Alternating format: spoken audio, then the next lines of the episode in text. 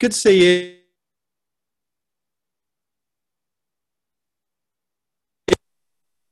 The title is And Finally, and Finally.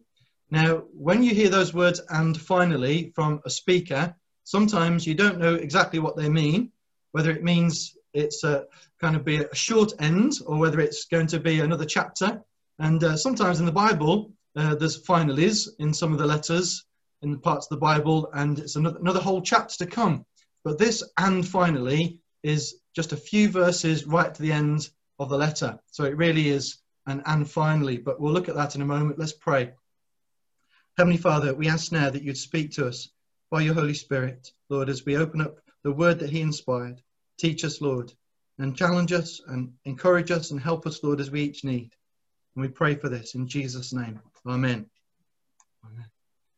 Well, I also want to say thank you to Isaac and to Debbie and to Bethia and for Chris leading and helping our service. It's been fantastic and uh, it's really lovely to uh, see you and be part of what we're doing. Uh, so please do continue to join us week by week in the services here and it's great to continue to express our sense of togetherness in this way, which is not ideal, of course. We're lo looking forward to meeting together, but uh, it's the best we can do at the moment. Uh, so it's great to, to, to do this. So the last few verses of Corinthians, uh, Paul the Apostle, the writer of this, says, Finally, finally, brothers and sisters, rejoice. And that's the section we're going to focus on uh, this morning. Now, it's the end of the second letter that the Apostle Paul has written to the church at Corinth. And in these few final words, Paul packs in weeks of teaching, and we are going to spend weeks uh, looking at this and we're going to look at these just few verses right at, the end of this letter. Now, Paul is hoping to visit the church in person. He's been there in the past. He's hoping to, to go and visit the church in person. And this letter was partly to help the church with certain problems and issues it was experiencing. And in his prayer, he prays that those issues would be sorted through uh, this letter before he arrived actually at the church at Corinth.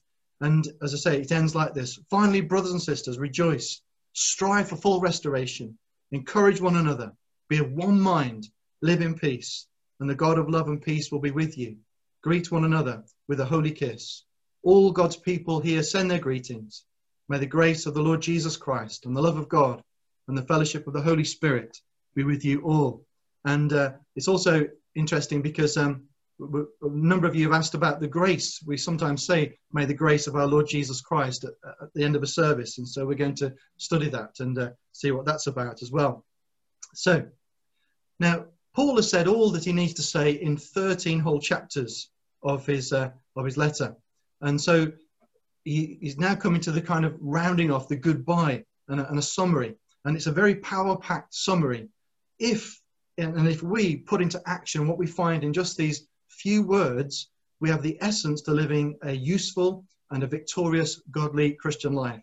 So, in these just a few words at the final part of this letter, there's so much here. And some of the things that the church was going through and that Paul was trying to help them with were really tough, really hard, tough issues. There were attitudes in some people that needed to dramatically change, behavior as well. Some people were trying to spoil the church. Some people were coming in from outside and trying to infiltrate the church with false teachings that were confusing people. And it wasn't going to be easy.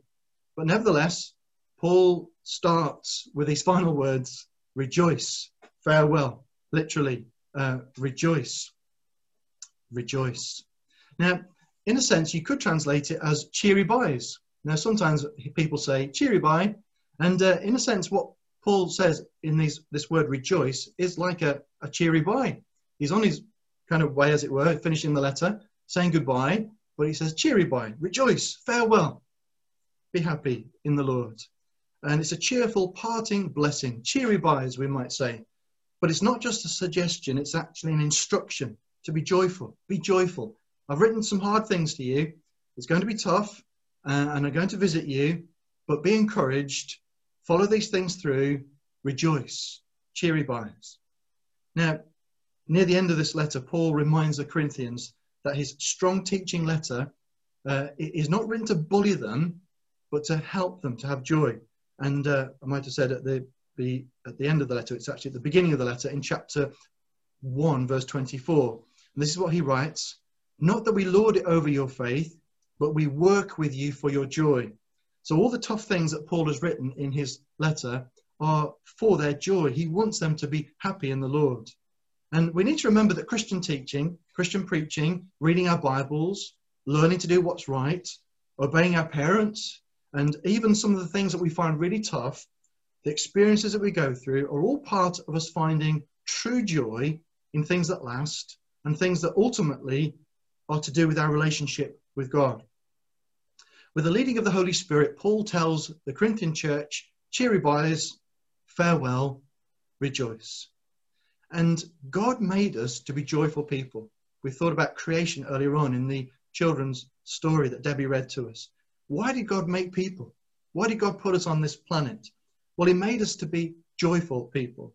And it's easy to forget that God is working in us and for us to become joyful people. Now, there's some verses in the Old Testament, you can see the references on the screen, to show us that God is, that's his desire, that's his purpose for us. In 1 Chronicles chapter 16, verse 10, it says there, Glory in his holy name. Let the hearts of those who seek the Lord rejoice. Look to the Lord in his strength. Seek his face always. And then chapter 16 and verse 31 says, Let the heavens rejoice. Let the earth be glad. Let them say among the nations, the Lord reigns. So there's instructions here and reminders to rejoice. God wants us to be a joyful people. Even the purpose of the Old Testament law, as we see in Psalm 19, was not to make life unbearable and dull, but it was to help us to have joy. So Psalm 19, verse 7 says, The law of the Lord is perfect, refreshing the soul. The statutes of the Lord are trustworthy, making wise the simple. The precepts of the Lord are right, giving joy to the heart. The commands of the Lord are radiant, giving light to the eyes. So we can see very clearly that God's desire for us is that we are joyful people. Now, in Paul's letter, he cites uh, many reasons why Christians, why God's people should be joyful, reasons to rejoice. And we're just going to pick three, okay? Because there's not enough time to go through all of them. So the, the first reason is this we are free from guilt, free from guilt, and we're being transformed. In 2 Corinthians 3, verse 17, it says there, Now the Lord is the Spirit, and where the Spirit of the Lord is, there is freedom. Freedom from guilt, freedom from guilt trips, freedom from striving to earn favor with, with, with a God who we, we fear with no sense of real hope and purpose. We are free from that. We can know God. We can know that we're forgiven. We can know that our guilt is gone. Verse 18 says, And we all, with unveiled faces, contemplate the Lord's glory, are being transformed into his image with ever increasing glory, which comes from the Lord who is the Spirit. So we're free and we're being transformed. And then another reason to rejoice glory is over the horizon. Verse, chapter 4, verse 16. Therefore, we do not lose heart, even though things are tough in many ways. Though outwardly we are wasting away, yet inwardly we are being renewed day by day. For our light and momentary troubles are achieving for us an eternal glory that far outweighs them all. So glory is over the horizon, so we can be joyful because of what is to come. And then another reason to rejoice. There's many, as I say, we're only looking at three just now. The third reason I've picked this morning is Christ died for us. Christ died for us to save us, and we are new creations in Christ. It says in chapter 5, verse 15, And he, Christ, died for all, that those who live should no longer live for themselves, but for him who died for them and was raised again. Verse 17 says, Therefore, if anyone is in Christ, the new creation has come. The old is gone, the new is here. So we can rejoice because God so loved us. He sent his son. Christ died for us. He's made us new. So reasons to rejoice that we can see in 2 Corinthians. As I said, lots of other reasons as well. Now, it is right to seek for joy. Sometimes we get the idea that as Christians that we, we shouldn't be journeying, seeking joy, but it is actually right to seek for joy as long as we look in the right way and as we look to the right person. In the Old Testament, God's faithful people prayed for joy and they were determined to rejoice in the Lord whatever their circumstances. The three examples there and the references you can see on the screen. Psalm 85, 6. Will you not revive us again, that your people may rejoice in you? we can see it's right to seek for joy. Psalm 97, verse 12 Rejoice in the Lord, you who are righteous, and praise his holy name. We're instructed to rejoice in the Lord.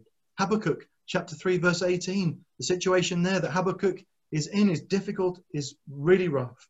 And yet he says, Yet I will rejoice in the Lord. I will be joyful in God, my Savior. He's not joyful in, his circumstances, but he's finding joy in his relationship with God.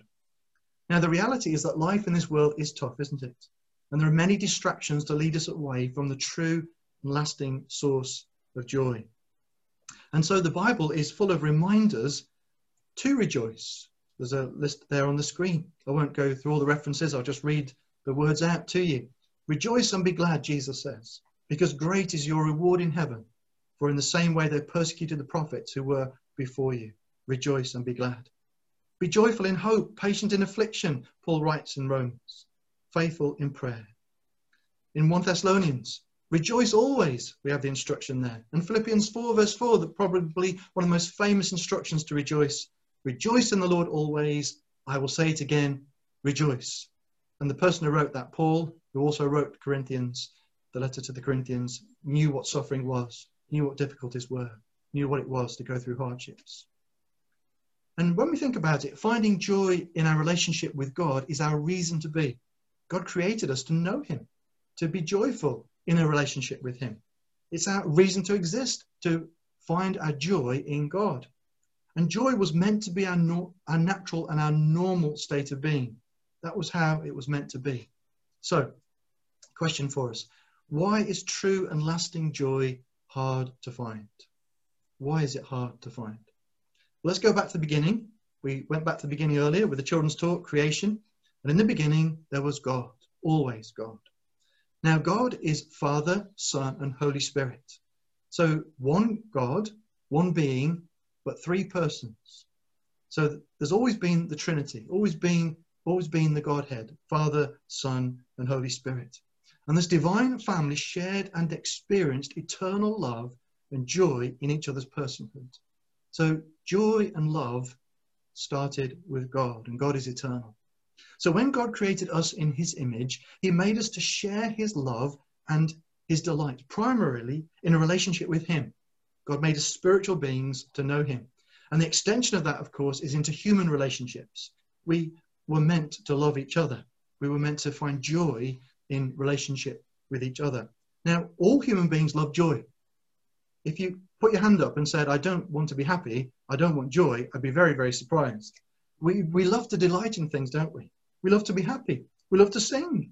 And this is how God made us. God made us to be singing, rejoicing, happy people. That is our natural, normal state. But the effect of sin is that we lost the relationship with God and we're now so prone to delight in damaging things. And if not sinful things, what we do is we find ourselves distracted by good things, but to an obsessive amount, so much so that they exclude, exclude God from our lives. And that's really what an idol is. Things that sometimes can be legitimate, but we raise them to a point where they obscure God. And that damages us even more. So our sinfulness has dam- damaged our relationship with God, cut us off from God. We lose joy. And then we raise other things up to find joy that become idols to us, and they then can damage us if they're unhealthy for us, but they certainly can be idols that get in the way of, get, of us getting back to a relationship with God. So, in summary, then, God made us to share his love and his joy. He made us to delight in him. And sin damages and distorts things. And we lose our cheeriness. We lose our joy because of sin. Now, there are many circumstances and issues in life which damage joy. The restrictions due to the virus have damaged many people's joy and delight in life. And it also includes our own rebellion against God and our guilt because of our sin. So that's the situation. That's why joy is so hard to find. But the good news is this that salvation brings joy. Salvation brings joy. Becoming a Christian reopens the way, reopens the door to us rejoicing and to begin a journey of discovery of our joy in the Lord. When we become a Christian, our sins are forgiven through Jesus, who paid them on, on the cross. And so the big barrier to joy is dealt with. A relationship with God is established. And we have the sure hope of eternal life, which is eternal joy in God's presence, ultimately. So salvation brings joy. What Jesus offers us brings joy. A joy that flows from loving the God who loves you, and a joy because of even more joy to come as we look forward to even better things.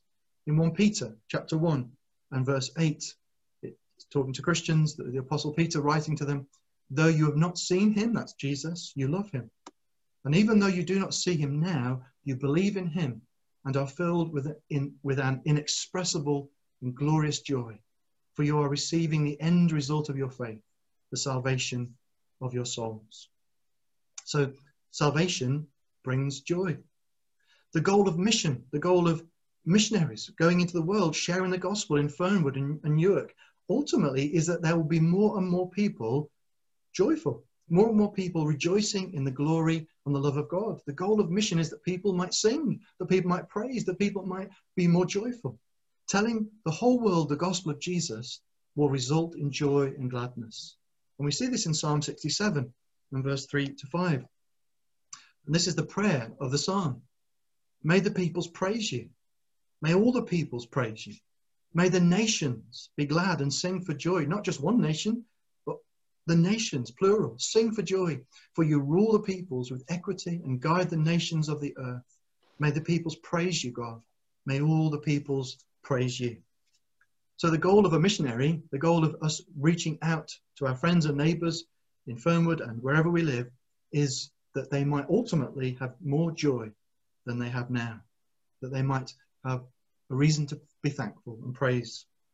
Now, the gospel message itself, though, is a difficult message to communicate because the good news that brings joy is tied up with telling people the bad news about what ultimately destroys joy.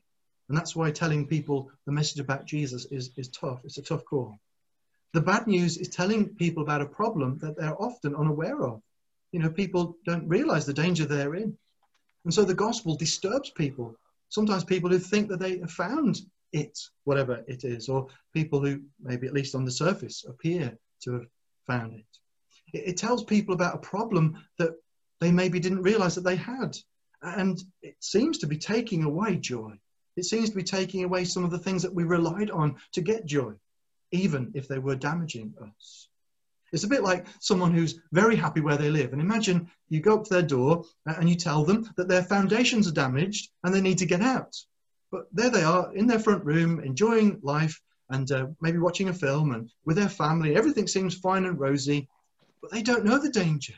You're the building expert, but they're very happy where they live. They, they haven't yet seen the evidence. So it's going to take them a while to, to process all this. They can't imagine being happier than where they are. And the joy that you're offering them is through leaving their lovely home. It's through a disturbance to their lives. And it's offering them faith in the plans for a home that they haven't seen yet. Whether it's that home re- rebuilt from the ground up or whether it's a brand new home, they haven't seen it yet. And so you're warning them about something that they can't understand at that point. So it's a tough call. And that's why the gospel is hard to communicate. And we ultimately cannot convince people without the work of the Holy Spirit. And that's why we need to do it prayerfully and lovingly. But we must do our part because the stakes are very high and because there is a real and far greater and lasting joy that is available to people. One challenging thing about the gospel is that true joy comes through seeing the sad problem of sin. It comes through a very serious response, repentance and committed faith, and engagement in a hard spiritual battle. And that's what the Apostle James is writing about in chapter 4, verse 8 of his letter. He says to people who are complacent and, and getting lazy regards their relationship with God, or maybe they're not even Christians yet, and he challenges them, says, Come near to God, and he will come near to you. Wash your hands, you sinners, and purify your hearts, you double minded. Grieve and mourn and wail. Change your laughter to mourning and your joy to, clo- to gloom. Humble yourselves before the Lord, and he will lift you up. So the way to joy sometimes is through tears and repentance and recognizing a problem. So that's that's a hard call, but it's a reality in a sin-spoiled world. And the fourth thing is this: O joy that seekest me through pain. Now, some of you will know that I'm quoting from a hymn there. O joy that seekest me through pain. In this world, our joy, even as Christians, is experienced through tears. The hymn, that verse says, O joy that seekest me through pain, I cannot close my heart to thee. I trace the rainbow through the rain and feel the promise is not vain, that morn shall tearless be. O joy that seekest me through pain. Even the Lord endured pain on the cross, but with a greater, the hope of greater joy to come. In Hebrews 12, verse 2, tells us to fix our eyes on Jesus. He's led the way. For the joy set before him, he endured the cross. So Jesus endured the cross with the joy that was ahead. He went through the tears and the suffering of Gethsemane and the pain on the cross before the final and full experience of joy. And it's the same for us. We can experience we can experience joy in our Christian lives in the here and now, but it will still have tears with it. Though there are tears that we go through, the, the best is yet to come. And that's what we can hold on to. Becoming a Christian opens up a relationship with God now, and it opens up for us a joy that is bound up with that relationship. And so we can experience joy in the here and now as well as a future hope to come. And the Holy Spirit begins a work in us to make us more like Jesus. And that, of course, includes joy. In Galatians chapter 5, verse 22, we can see there that the fruit of the Spirit is love and joy and peace. And so, even though we do have tears in this lifetime, even though the best is yet to come, and that is our great hope ahead, we can experience a development of joy in our characters, in our personalities. It's a supernatural joy. It's a joy that sometimes uh, is despite our circumstances, like we read from the Old Testament when Habakkuk says, Yet I will rejoice in the Lord, despite circumstances. Now, let, let me be honest with you. Studying for this passage, I felt rebuked and challenged at my lack of joy. And sometimes we can blame things on depression, a, real illness that people have. Sometimes we can we can find that we're not smiling because of pain or circumstances. Sometimes we have other things that distract us from joy. And I feel rebuked and challenged at my lack of joy. But to be more joyful is a great and an important goal, isn't it? And we'll only truly get there when we get there, but we're getting there. And we're not where we were. And that's the great thing. And God is at work in us. And that's an encouragement to us. And God loves us. And he, he He's not looking down on us as we struggle to know more joy. He, he's, he's working for us to be more joyful. And He's sympathetic to the things that take us away from joy and, and damage our joy in our lives. The most important thing that we need to do to, to grow in joy is to do everything that we can to develop our relationship with Jesus. He's at work in us, but what we can do is do everything that we can to develop our relationship with the Lord. And we need determination and we need discipline to foster this. In one sense, we need to fight for joy. In one sense, when you think about it, many people seek joy. Some people live totally, they work totally to find or to buy joy. And we might call them hedonists, people who, who live for joy, live for experiences, live for, for happy experiences and thrills and, and highs. We, we call them hedonists. And, and it's a natural thing for us to want to be joyful, as we said earlier. But of course, the human problem of sin means that amongst the places we, we look for joy, there are some very damaging things. And we tend to look anywhere apart from God, anywhere apart from what is will bring true and lasting joy. So, as Christian people, if we're a Christian here this morning, those of us who have a relationship with God, we know that our ultimate and our priority is to find joy in developing that relationship with God. Now, George Muller, who was a, a famous to some anyway, if you've read about him, he's famous, but uh, if you're not yet uh, found out about him, he's to be famous to you. But he's a, a wonderful Christian, missionary supporter, came across uh, from uh, Eastern Europe, Uh, lived in Bristol, started children's homes for many children, looking after many orphans uh, and children. And um, he writes this regarding his relationship uh, with God. I just put a, a quote on the screen for you there, and I'll read from it. According to my judgment, the most important point to be attended is to this.